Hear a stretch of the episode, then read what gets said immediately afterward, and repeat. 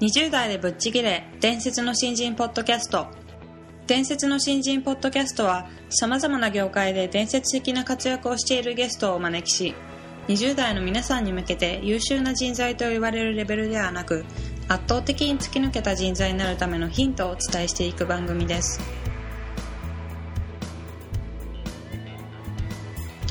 本気の20代に火をつける伝説の新人養成プロジェクトがお送りいたします。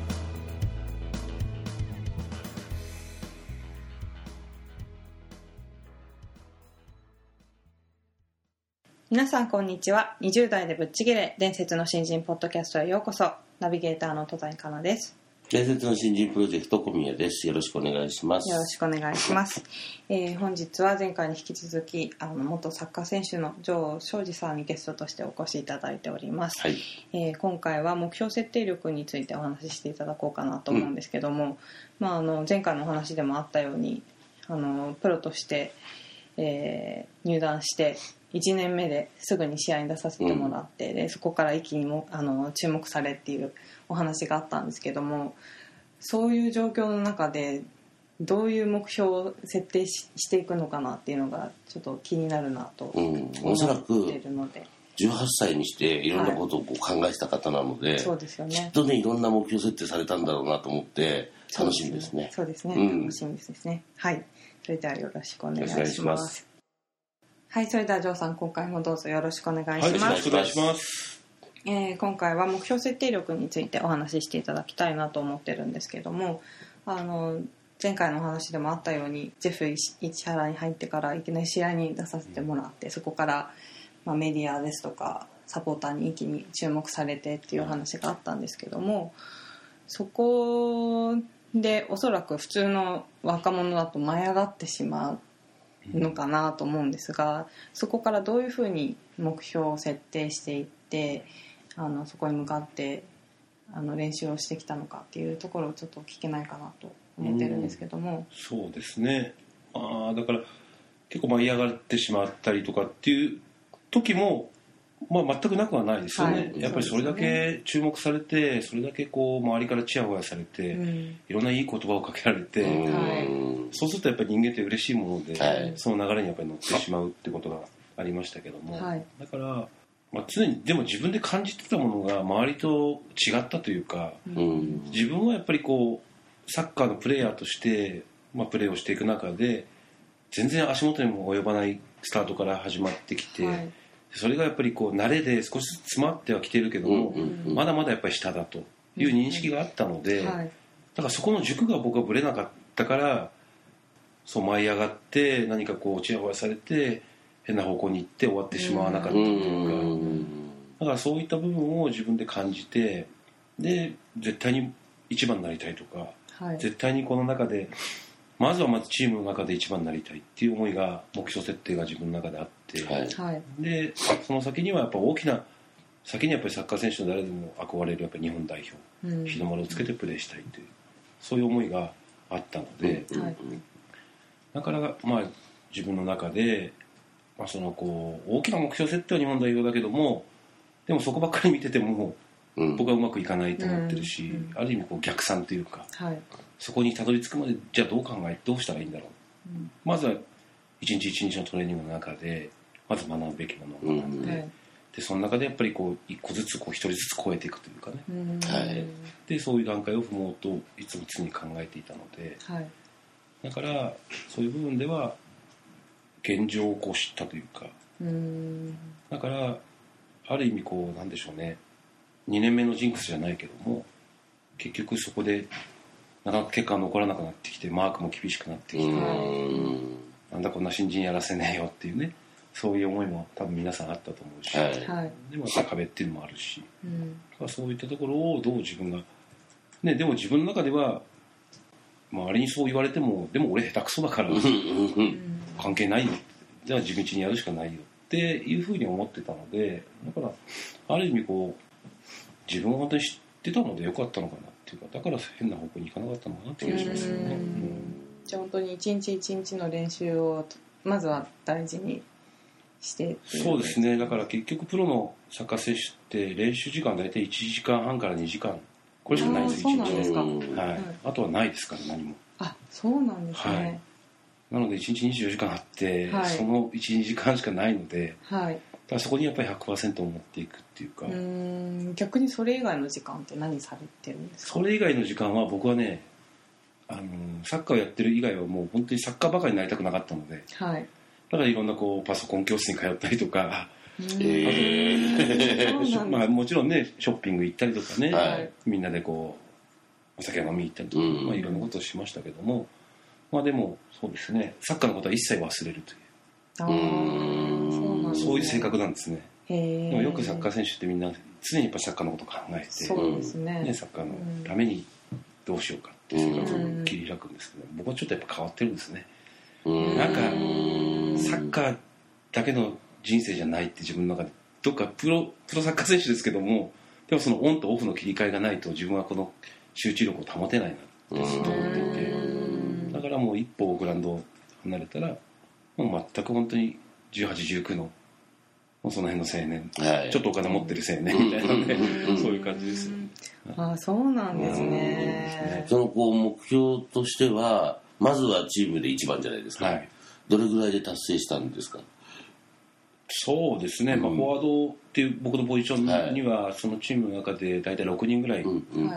いたんですけども、まあ、その中で、まあ、外国人がひ一枠あって、うん。まあ、その人は助っ人で来てますから、まあ、だから外国人はもう外国人、はい。日本人の中でっていうことでまあでもそのまあ1年目やっぱり結果をうん。残せて、そこで、まあ、実は日本代表にもね途中で抜擢されたんですあね1年目でも声かかったんでしたっけ？18歳ではい、はい。日本代表の合宿に呼んでいただいて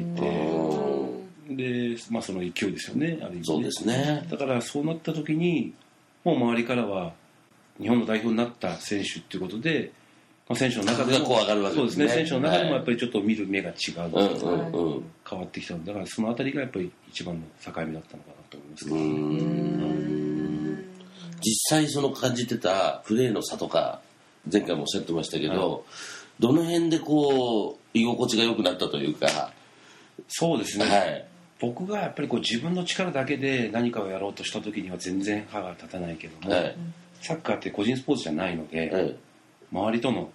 共存というか、うん。その関わりの連携の中でやってるのでだから僕はね本当18のどのぐらいかなワンシーズン終えた終えるぐらいに何でしょう周りをうまく使おはいはうって生かしてもらおうっていうことを常に考えていてで周りとの共存がうまくいけば自分にボールがたくさん集まってくるとか周りにこうあある意味90%まで周りの人がこう助けてくれて僕は10%の力でそって決めてうんうんうんうん。それで結果を残していくっていう考え方に変わったんですよね。いうん。今までは自分がなんとかこうはい。ねやんなきゃいけないっていう思いがあったけどもそこをこうちょっと大きく考えてうん周りにそういえば助けてもらえばいいんだと。うん。周りにサポートしてもらったってそこはやっぱり美味しいところを自分が行こうといううんうん。そういう考え方をすごく持ってたのうでん。その辺がやっぱりすごく変わって一気にやっぱりそういうふうに僕の変化が生まれてきたんじゃないかと思います。けどうね。ん。当時そういう考え方してる選手って他にもいたいらっしゃったんですか？どうでしょうね。プロはあまりこうみんな話さあ話さないの？ねあそうなん企業秘密かですよねやっぱりね。結局チームはチームのメンバーはい。で同じチームですけども、でもやっぱりこうその中でも競争があって初めてそのチームの中で競争で勝って初めて試合に出れるのでだからある意味こうなんていうんですか上っ面の仲間というか、ーうん。あうん、だからそういうふうなプロの世界だと思いますよ本当はね、ううん。ん僕もでもそれそうそうであるべきだと思うし、はい。もちろん協調性とかいろんな部分でみんなでこうチームなので戦術があったりとか、はい。戦い方いろいろあるんですけどもそこはもちろんやらなきゃいけない、うん。でみんなで協力しなきゃいけない。ででもやっぱりプロとして個人ですからはい。そうです個人でねこう勝ち抜いていくかってことを常に考えなきゃいけないのでだからある意味これ本当にひどいですけども同じポジションの人がなんかちょっと怪我をしてしまう、うんうん。はい少し離脱だったらやっぱり少なからずやっぱり嬉しかったですもん、だからそうもう多分僕は思われてたし、はい。はいだからそのぐらいのやっぱり競争心の中でプロって生きていかなきゃいけないっていうのはすごく残酷でもあり、うん。でもそれが当たり前だっていうか、うん。さっきそのあのある時から周りの人たちに協力してもらえて、まあ自分がゴールをするっっていう方向に思考を変えようっておっしゃってましたけど、うん。その周りの協力を得るために何かされたこととかってあります？コミュニケーションです。はいん。練習中のコミュニケーションで今までやっぱりこう新人だしもう勢いのままやってきて、ではい。あとは美味しいところなんとかねそこに100%自分の力を費やせようと思ったけどもでもそれじゃうまくいかなかったのでなのでまあそのプレー中とかいろんな時にこう先輩に対してあの自分がどう動けばいいですかねとか、はい。ね、そういうふうに話をしながら、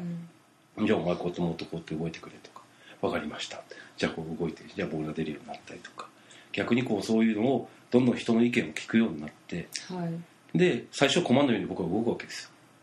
上からは絶対行かないし、うんうんうん。上から行っちゃうと僕はうまくいかないと思ってたのでだから先輩に質問をして先輩はこうしてくれって言われたことをまずやったうんでその後にだんだんそういううまくなってきた時に今度自分の意見を少しずつこうやって取り入れて先輩に僕はこういうふうに動きたいんだけどここに出してくれませんかとか。そうに言うと先輩も僕は聞き入れたんで多分先輩も聞き入れてくれるっていう環境が作れたっていうか。だそれもまあある意味姑息じゃないですけどもやっぱりそういうのを考えながらやっぱりこうプレーの中でそういう話をしたりあとは練習が終わって、まあ、ロッカールームでゆっくり話せる時に先輩ちょっとさっきのところですけどもうん。とかって言いながらそういうコミュニケーションを取ってで可愛がられることですよね。うん。一番は。年上の人にやっぱり可愛がられて、はい。だから食事とかね いろんなところも先輩が誘ってくれるようになったし、ううんん、だからそこを嫌と思わずにやっぱ行く。はい。確かに面倒くさいこともあるんですよ、はい。正直言って。だけどそこじゃなくて自分の得るものって何かって考えた時にその人間性やっぱりコミュニケーションが必要だからそういう部分をやっぱりやりましたね。うん。まあ大事ですよねコミュニケーションは。コミュニケーションは全てだと思いますよ僕は。うん。ああいうこうそれこそマイアミで勝ってたり、、はい。ろいろしたじゃないですか、はそういうチームでもどういうどういう雰囲気なんですか？コミュニケーションはあるんですか？そうですね。オリンピックの時はもうほぼ同じ大体年代の人たちが集まるので、個性はすごい強いですけども。うん、うん。だけども逆に話しやすいしはい。近い年齢が近いし結構昔のサッカー界ってやっぱり先輩後輩がものすごく厳しかったですね、うん。なのでやっぱ先輩の言うことは絶対だし、はい。はい。それに従って後輩が動くっていうスタイルだったのでだからある意味こうオリンピック世代っていうのはみんなほとんど年も一つ二つぐらいしか変わらうんないので、うんまあだから本当にこうなんでしょうね。言いたいことも言いやすいし、うん。まあ、お互いにそういう関係を築きながら、まあ、やっていける現状だったのでだからこそすごく結果が残ったのかなっていう気がします。ちょっとあの話が飛ぶんですけどもあの前回のお話でもあったようにもともと海外はい、に行きたいっていうお話があって、実際にあのスペインのリーグにはい、行かれましたけどもそこに向けて何かこう意識されてたこととかってあるんですか？そうですね。大きなもう本当に目標はその海外でもプレーしたいっていう目標はあったけども、はい。現実的に、まあ、日本でプロになれたのでまず日本でやりたいっていうのがあって、でも多分海外でやるっていう頭はすごく少なかったんですねもうねその時ああそうなんですね。もう大体本当に 10%20% ぐらいしか持ってなかったんですけども、でもフランスのワールドカップを戦って、その時にやっぱり世界とのレベルを肌で感じたというかうん。痛感したというか。結局ワールドカップっていうのはやっぱりサッカーで、まあ、一番大きな大会、すごい一番もう本当に世界のサッカーサッカーマンが憧れる大会で。で日本が初めてね98年フランスワールドカップに出場したはい。時に、まあ、戦ってみてアルゼンチンクロアチアジャマイカっていうチームと戦ったんですけどもはい。今まで親善試合とかうん。いろんなところに遠征して試合をしたんですけども僕ねその試合で初めて殺気を感じたというか殺されてしまうんじゃないか。っ て思ったのがワールドカップだったんですよ。これ何かっていうともう本当にこう国の威信をかけたり自分の選手生命をかけて本当にこう有名なねうん。僕たちもテレビしか見たことない選手がいたりとか、うん。そういう選手も本当にがむしゃらに戦うんですよ。で彼らも100%の力を出すんですよ、うん。そういう経験って今までしたことがないんですよ。はい。オリンピックもそうだし大きな大会出てるけどもでも初めて本当にこうサッカーって戦争なんだなっていうかうん。そういうのを肌で感じた時にこれは僕はもっとこの世界にもっと近づきたいっていう思いが出てきて、でワールドカップを経験してからやっぱり海外でやりたいと。うん。そのやっぱりそういう選手がやっぱりこういるリーグでプレーをしたらやっぱり自分ももっと近づけるんじゃないかっていう思いでそこから一気にまた加速したんですけどももう本当にワールドカップの時は震えるぐらいですね。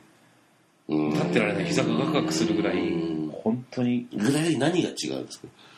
もうやっぱり当たりに来る激しさだったりとか、はい。はい。このまずね目つきが違うんですよ。うーん。もう本当にこれもうこれ見目が合ってしまったら殺される のやっぱりそのぐらいやっぱり体でも表現するし、そういう威圧感っていうかねそういうのがすごくやっぱり出るんですね、だからによく日本でもどこどこの国が来て親善試合とかやりますけども、はい。はい。あんなのは遊びですから。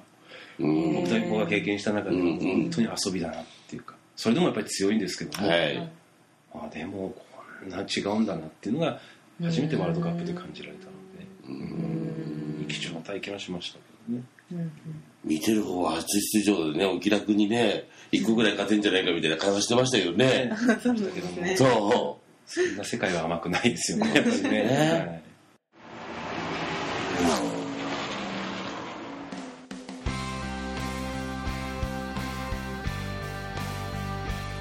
本日のトークはいかがでしたでしょうか？伝説の新人養成プロジェクトのホームページおよびに Facebook ページでは新人時代を誰よりも早く駆け抜けるためのヒントや講座情報など日々更新していますのでぜひ一度ご覧ください。検索キーワードは伝説の新人です。また集英社より出版されている伝説の新人20代でチャンスをつかみ突き抜ける人の10の違いでは20代のうちから身につけておくべき習慣について分かりやすく解説しています。ぜひ皆さんも突き抜けるための思考や行動習慣を新人時代の今にこそ自分のものにしていってください